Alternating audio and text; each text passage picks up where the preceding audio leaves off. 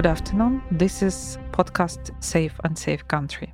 And me, it's author and the host, Alina Frolova. I'm dealing with the security and defense sector starting from 2014, and I'm very keen to explain a lot of things which are happening in simple words. So, in this podcast, we speak about our country, Ukraine, Europe, the world, about the war, about what will be the victory, when it will be, about NATO, about the position of EU, what European security means, what will next US elections bring to us, and so many other questions which can influence your daily security and your daily life. This podcast is produced jointly by the Center for Defense Strategies, Ukrainska Pravda, and Media Center Ukraine. You can find us on all the resources of Ukrainska Pravda as well on the largest podcast platforms Apple, Google, Spotify, SoundCloud, and other. Don't forget to subscribe and to receive updates and join new episodes. And today I have a very interesting guest. Andrzej Falkowski, PhD in economics, Lieutenant General retired of the Armed Forces of the Republic of Poland, strategic advisor to the Ministry of Defense in 2018. Yes? NJ? 2018, but Minister of Defense of Ukraine, not Poland. yes, no, not Poland.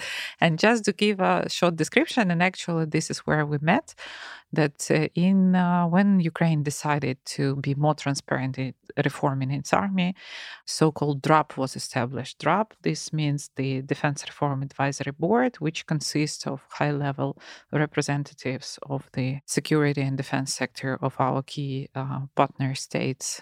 And Andrzej Falkowski was one of these representatives. He represented Poland, and he was like advising part of the group, advising to the ministry regarding reforms. You're also specialist in public finance, military economics, and defense resources. Uh, logistics, strategic planning, and well, you know a lot about NATO, and I think that we will discuss all these issues today. Welcome. Thank you very much for invitation. This is important. I don't know what is my specialization now after so 40 years in the uniform and spending 14 years abroad mainly in NATO three times and in United States. Thank you very much. And uh, being in armed forces, uh, what was your specialization there? When I started, I don't know. Everybody wanted to be the pilot, sailor, as you know, or spy. Yeah, or very romantic.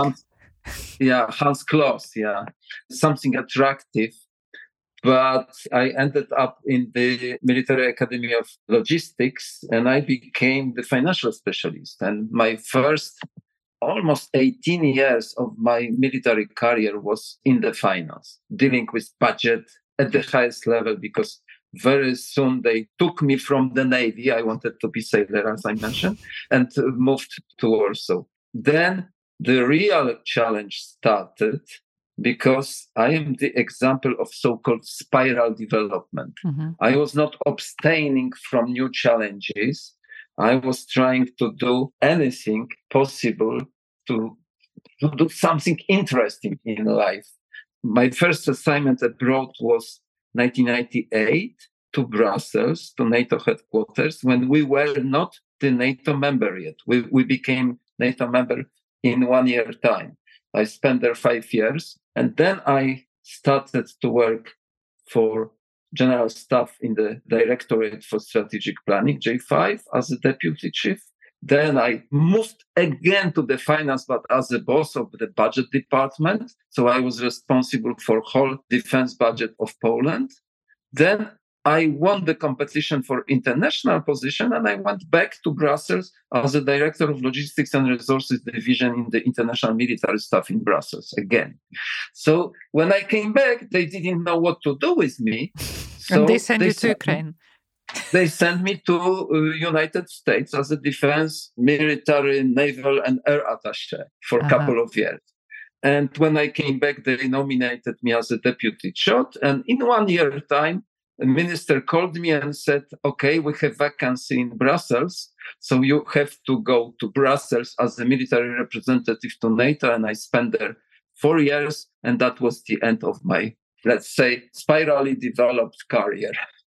So many issues you touched there. Uh, so I would like oh, yeah. to ask you've been present in Ukraine and you've been just like monitoring and observing how reforms are going. And so you have some kind of deep knowledge of everything, what's going on here and what was planned and how the plans were implemented.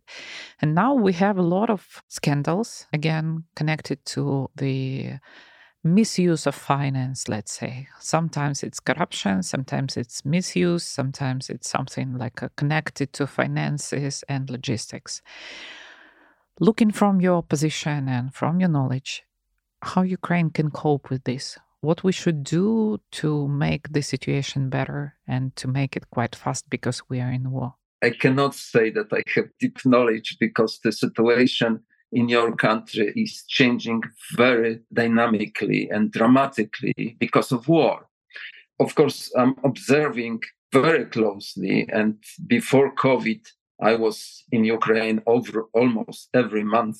Also, not only on the DRAB meetings, but also delivering lectures under DEEP program, Defense Enhanced Education program, mm-hmm. under the NATO auspices. I was in Odessa, I was in Kiev.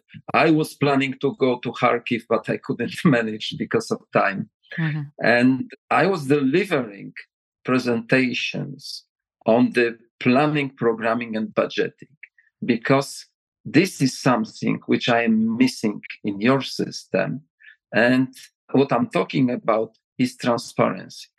If you go transparent, nowadays it's a little bit difficult because it's war and you cannot be so as transparent as possible because the enemy is watching.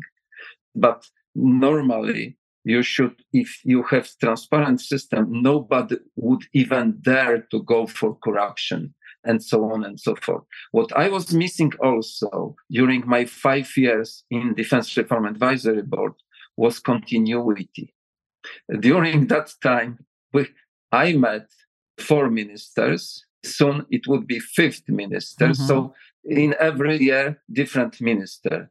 And we met when you were deputy yeah. minister of defense. And I met recently, I was 4th of July, I was in Kiev.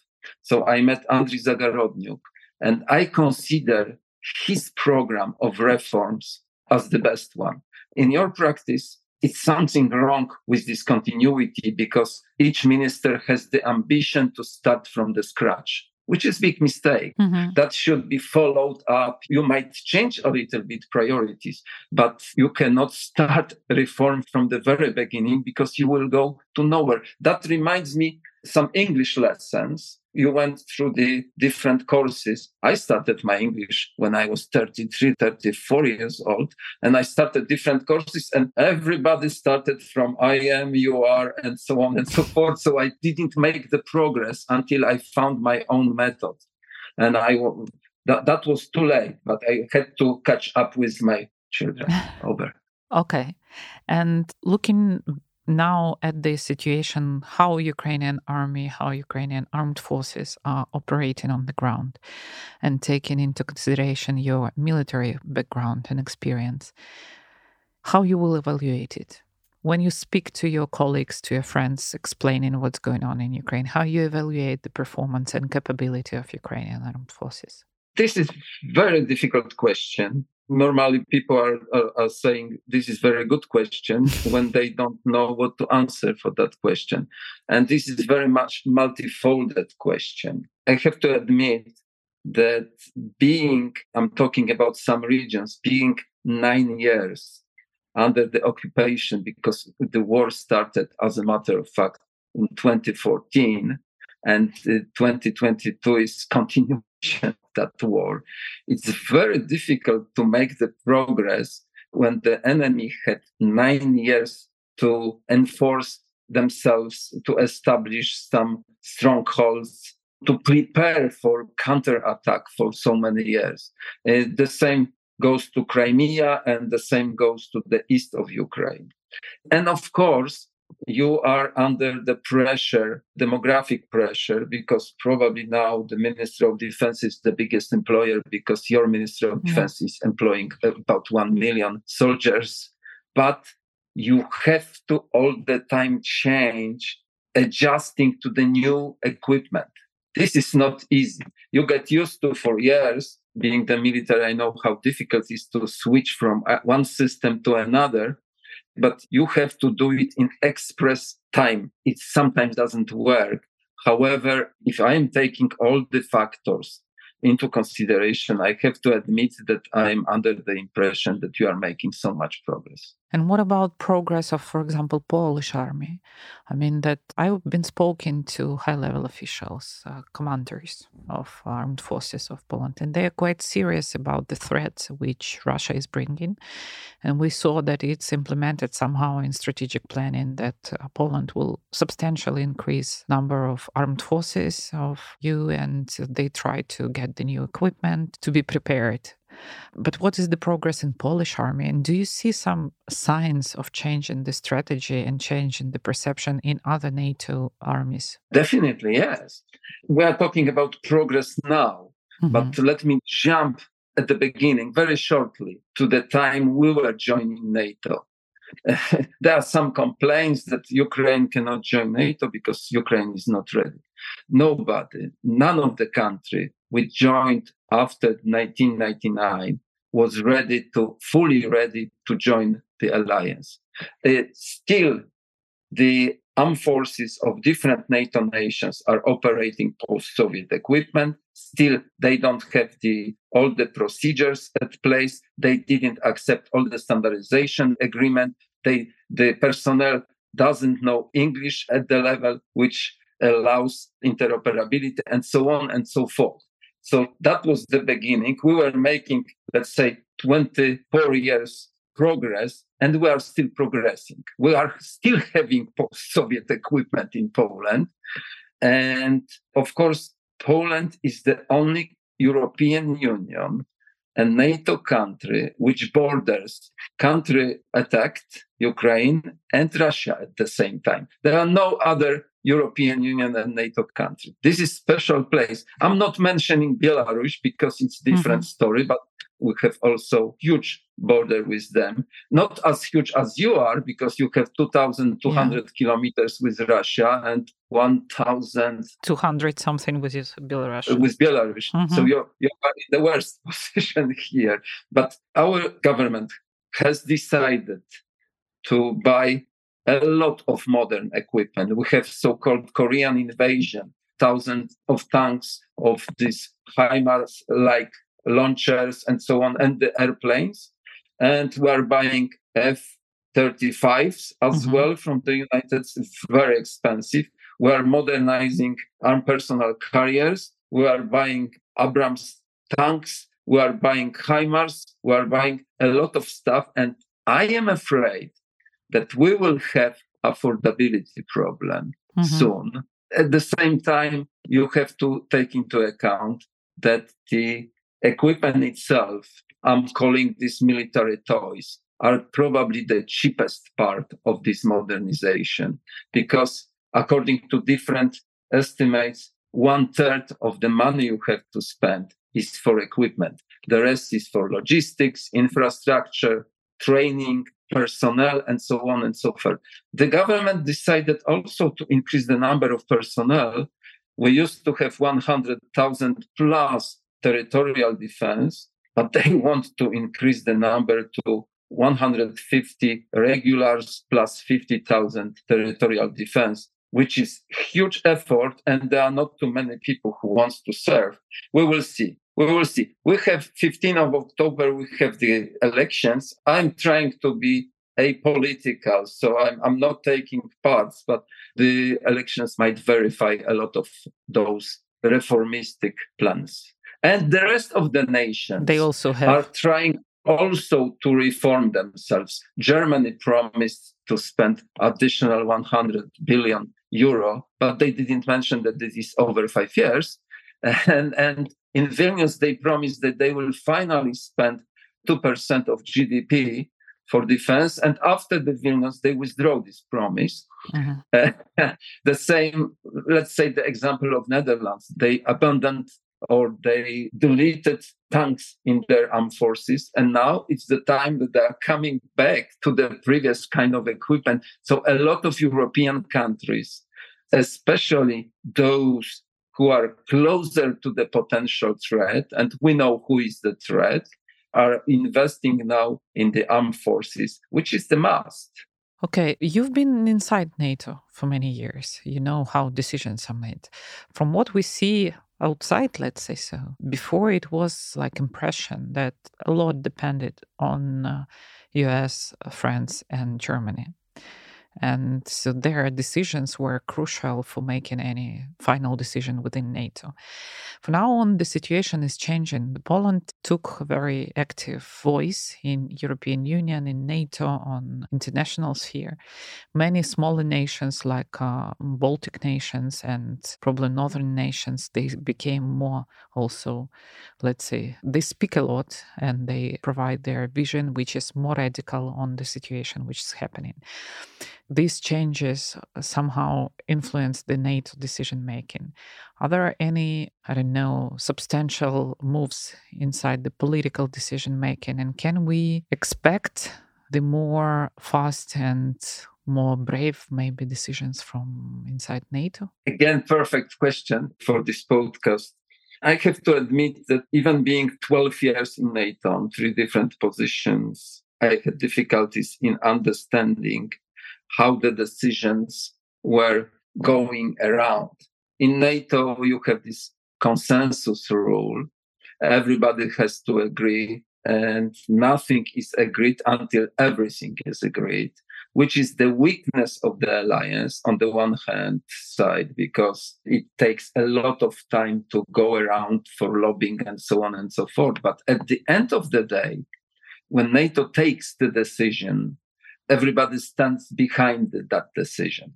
And NATO is about committedology. There were 200 committees, working groups. There were less, there were more. I remember the time when there were 400 committees, and then Secretary General limited this number, but the working group started growing. And it is North Atlantic Council, it is the summit, but at the level of the presidents and heads of state and government, is taking decision after all the working groups on the way to the decision agree on different subjects.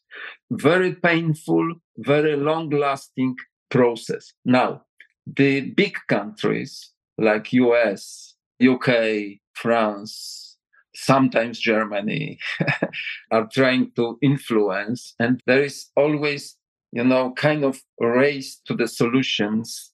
And they are trying to gather all the supporters around the project. Sometimes difficult matters agreed very easily sometimes very easy matters are not agreed at or it takes few years to agree on some projects. And if we are talking about influences it's always quid pro quo because sometimes nations wants to bargain for own good, of course, and having their interest in mind and decision is pending on the agreement on the other issues. So very complicated landscape. And sometimes you have enough of that. Sometimes you don't see the light in the tunnel. But this is organization which will have 75 years mm-hmm. in the next year. So very interesting, but very difficult to get to the one conclusion. And what Ukraine should do to overcome finally all the skepticism or, I don't know, questions about the entering organization? Now you are a little bit in better situation because finally you have NATO Ukraine Council. Yeah. So you can always try to call the meeting of NATO Ukraine Council and express your view on different matters. But at the same time, you have to show your determination and you have to show the reform, not only in the defense matters, but in the whole country. Because as a matter of fact, it was wrong perception also here in Poland that the military are joining NATO. It's not true. Whole country is joining NATO and everybody has to understand that difference And of course, I don't agree with the decision which was taken with Vilnius, because mm-hmm. if this is up to me, you would become the member at once. As I said, nobody is fully ready. And somebody is talking that you cannot join because you are at war. We have the example of, for instance, Germany, which was torn apart, mm-hmm. but in 19 55 they became the nato member and then they rejoined many years later. So for me this discussion is not understandable at all taking into account that you will hugely strengthen the alliance. Uh, i'm always showing to my colleagues the statistics which is in global firepower. Uh, very interesting statistics 60 different factors are taken into consideration. So it means that it objectivizes the picture of the position of the country. And this picture shows that Ukraine is mentioned as the 15th strength, military strength in the world. Poland is 20th, Germany, surprise, surprise, is 25. Mm-hmm. So if Ukraine joins NATO now, you would only behind US, UK, France, nuclear powers of NATO, Turkey and Italy. Ukraine would have sixth position. We would be behind you. Can you imagine? Italy on fifth place? Italy? Uh, no, I, I don't know if okay. Turkey or, or Italy. Seriously, I never thought about the Italian army yeah. as the big one or the. You know, it depends what they are taking mm-hmm. into account. They have big carabinieri, which is mm-hmm. under the Ministry of Defense, oh, yeah. uh, big navy mm-hmm. at the Mediterranean Sea, and so on and so forth. But Spain is, for instance, behind us, 26th mm-hmm. position, and so on and so forth. Look at these statistics. It also includes some economic factors like gross domestic product, population, the possibility to uh, restore the economy, uh, and so on and so forth. 60 different factors, and you are 15. Congratulations with that. However, that should never happen under war circumstances. Yeah. And that's the first factor. The second factor is that you have probably the strongest army. I'm not army, navy, air force, yeah. army in Europe now. And this army knows how to fight with the symmetric enemy. We can pretend that our generals, our soldiers got the experience during peacekeeping, peace enforcing operations um, somewhere in Afghanistan or Iraq. But this war was kind of not symmetric war. Taliban didn't have airplanes. Taliban didn't have tanks. Taliban didn't have missiles or rockets. Uh, some may be meant, but very accidentally. Uh, here, you can use very modern equipment from all over the world. I was talking about this at the beginning. And now you know how to control the area, how to attack, how to even hide in order not to be, be killed. So having such a support from such a big nation with such a potential, military potential for NATO would be only in favor of NATO's strength. Another point is the magic Article 5 of the yeah. North Atlantic Treaty, which doesn't exclude you from the membership. What Article 5 says is that you have to become the NATO member, you have to be European state. you are European state. However, I will refer to that later. You have to be able to promote the principles of the treaty. you are promoting, you, you are trying to reform in that direction and contribute to North Atlantic security. You are very much contributing because you are defending all Europe. And now, of course, the fourth precondition is to enjoy unanimous support of existing members. And this is the difficult part. Of course, a lot of countries are lagging behind the US. They're hiding behind the US back and they are saying, ask Americans, we are not guilty, we will follow America, and so on. Not true. The US is not the only country which is hesitating. There are many more at this stage, and a lot has to be done to convince them and to bring them to their senses that postponing decision on Ukrainian path to NATO until the end of the war may induce Russia to continue its warfare indefinitely. So Russia was threatening us when we were becoming the member. Then I don't know, some politicians were able to convince Yeltsin. I don't know under the influence or not, but it, it doesn't matter. They signed this NATO Russia Founding Act, which Russia violated from the very first day as any paper they signed. Not only paper, but also words. They are violating everything. I can say that I'm on the blacklist of Putin from with the ban of from entering Russia from 2015. This is honor, I believe. yeah, I'm not complaining. I find myself when I was in the NATO headquarters among 89 Europeans, politicians, soldiers, and so on, so on from in that list was i don't know 18 or 19 polish and i was among them. So i can say whatever it doesn't harm my attitude. But we are not against the russian people. We are against the russian establishment and the way they are leading their huge country.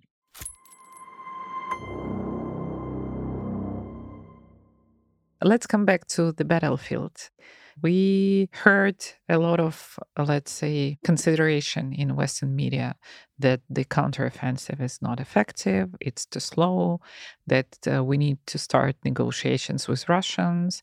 And of course, we have our own vision of all this. And Ukrainian vision is quite different from what we've read in these articles.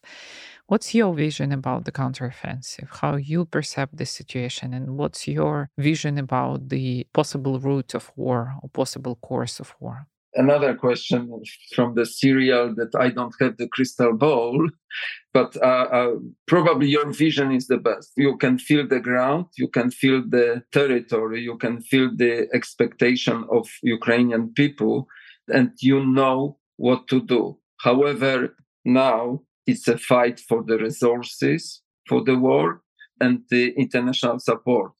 I am not complaining the counteroffensive goes slowly normally it takes years to remove somebody from the territory.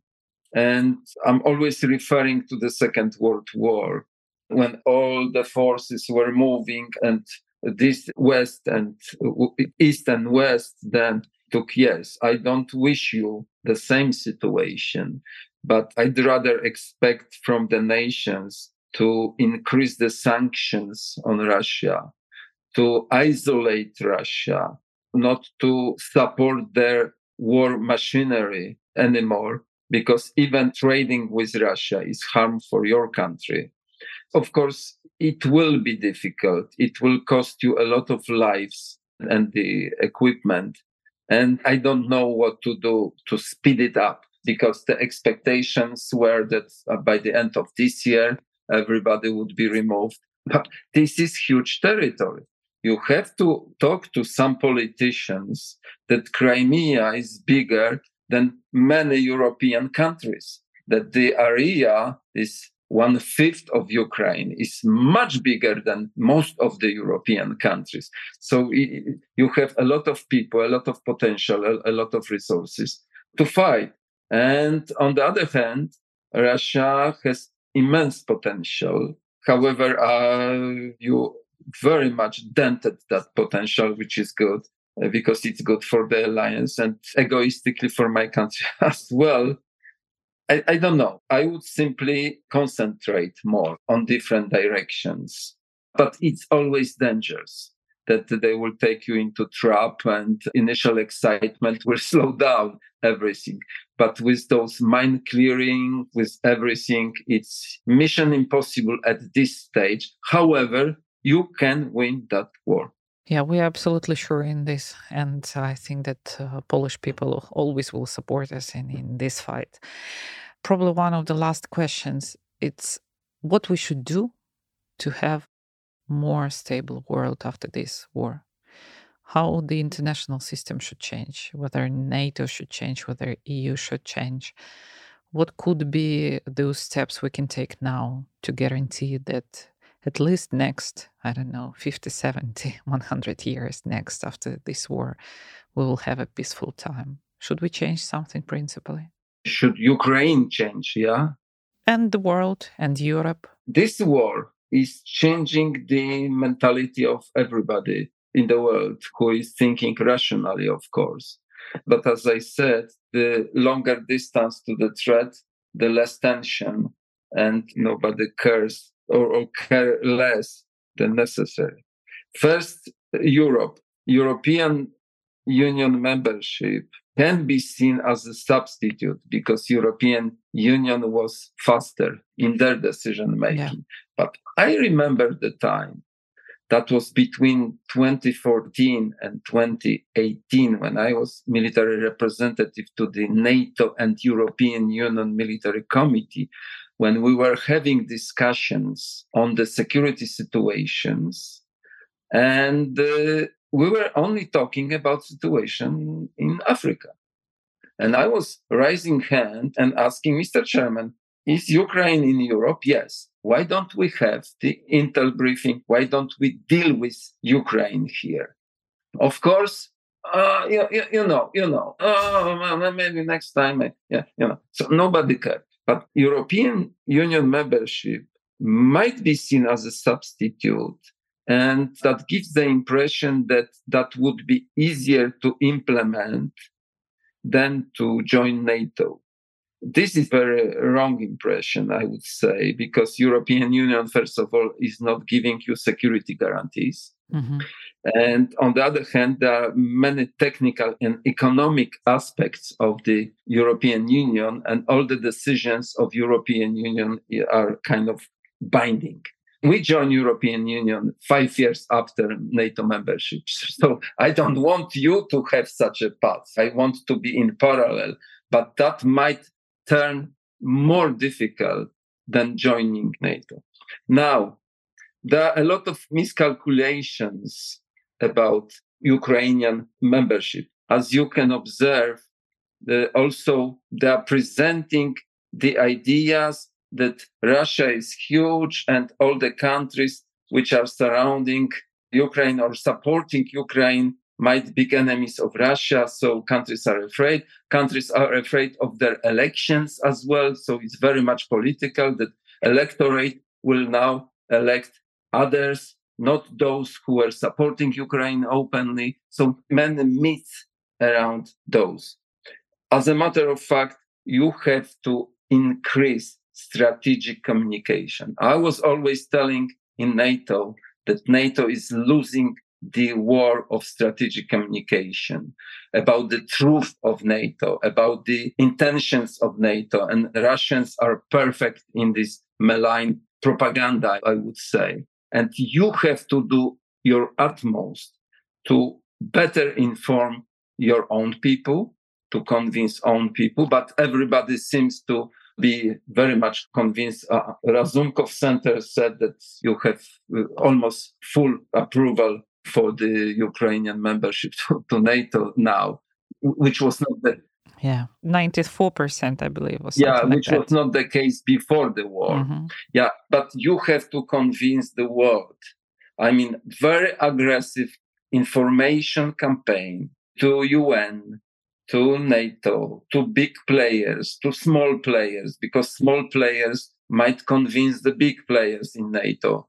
Don't miss anybody, even those countries in NATO who are not having armed forces. There are some, like Iceland, for instance. Yeah.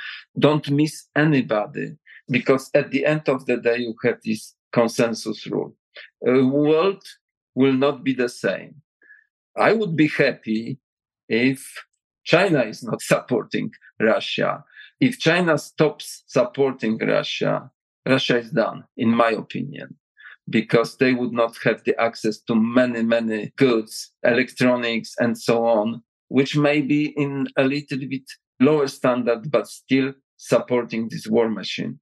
I would be happy if the Africa comes to their mind. But as you can see, there is big fight in Africa over the resources between superpowers like China, like post colonial countries, and so on and so forth. So, but they still don't understand the problem having own local wars, including former Wagner group or whatever.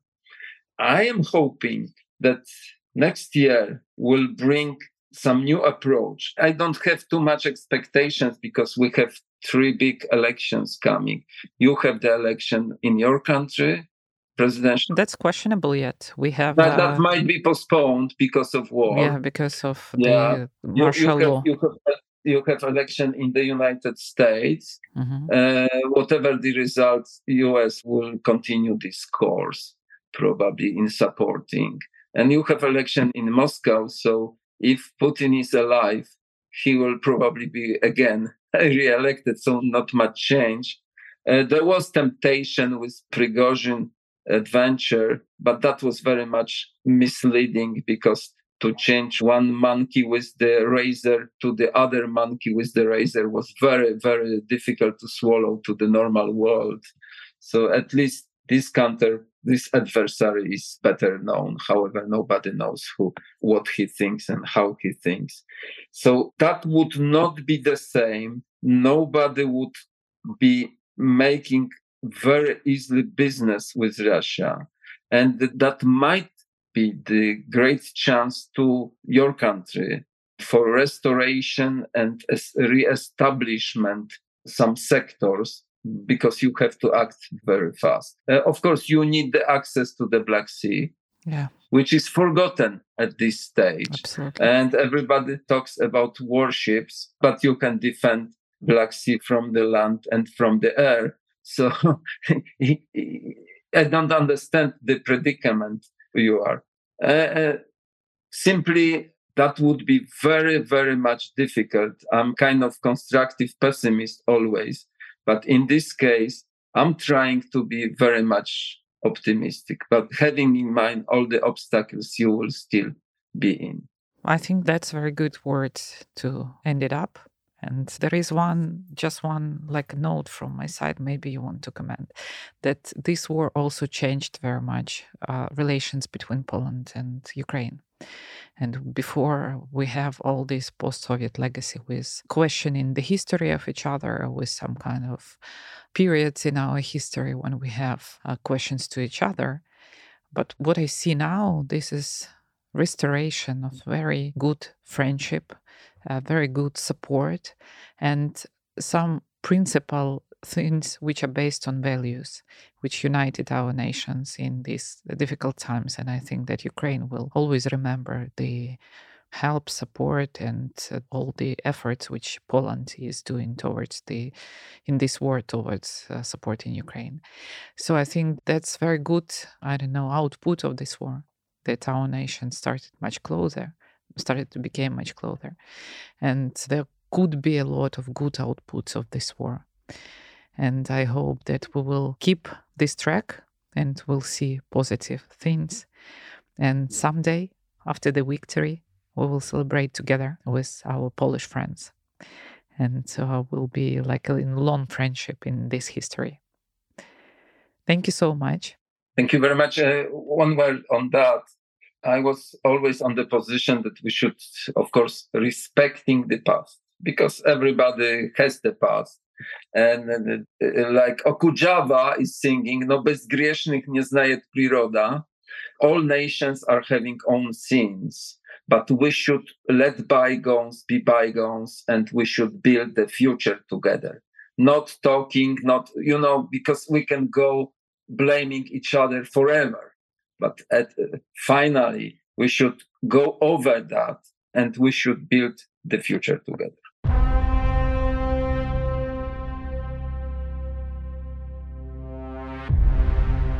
Yeah, good words. Thank you so much, General. And I would just would like to remind you that it was Safe and Safe Country podcast, and I am its host, Alina Frolova. And we do this podcast together with the Center for Defense Strategies, Ukrainska Pravda, and Media Center Ukraine. You can find us on all resources of Ukrainska Pravda, as well as on all the podcast platforms Apple, Google, Spotify, SoundCloud, and others. Safe and safe country. It depends on each of us how soon the word unsafe will disappear. Thanks.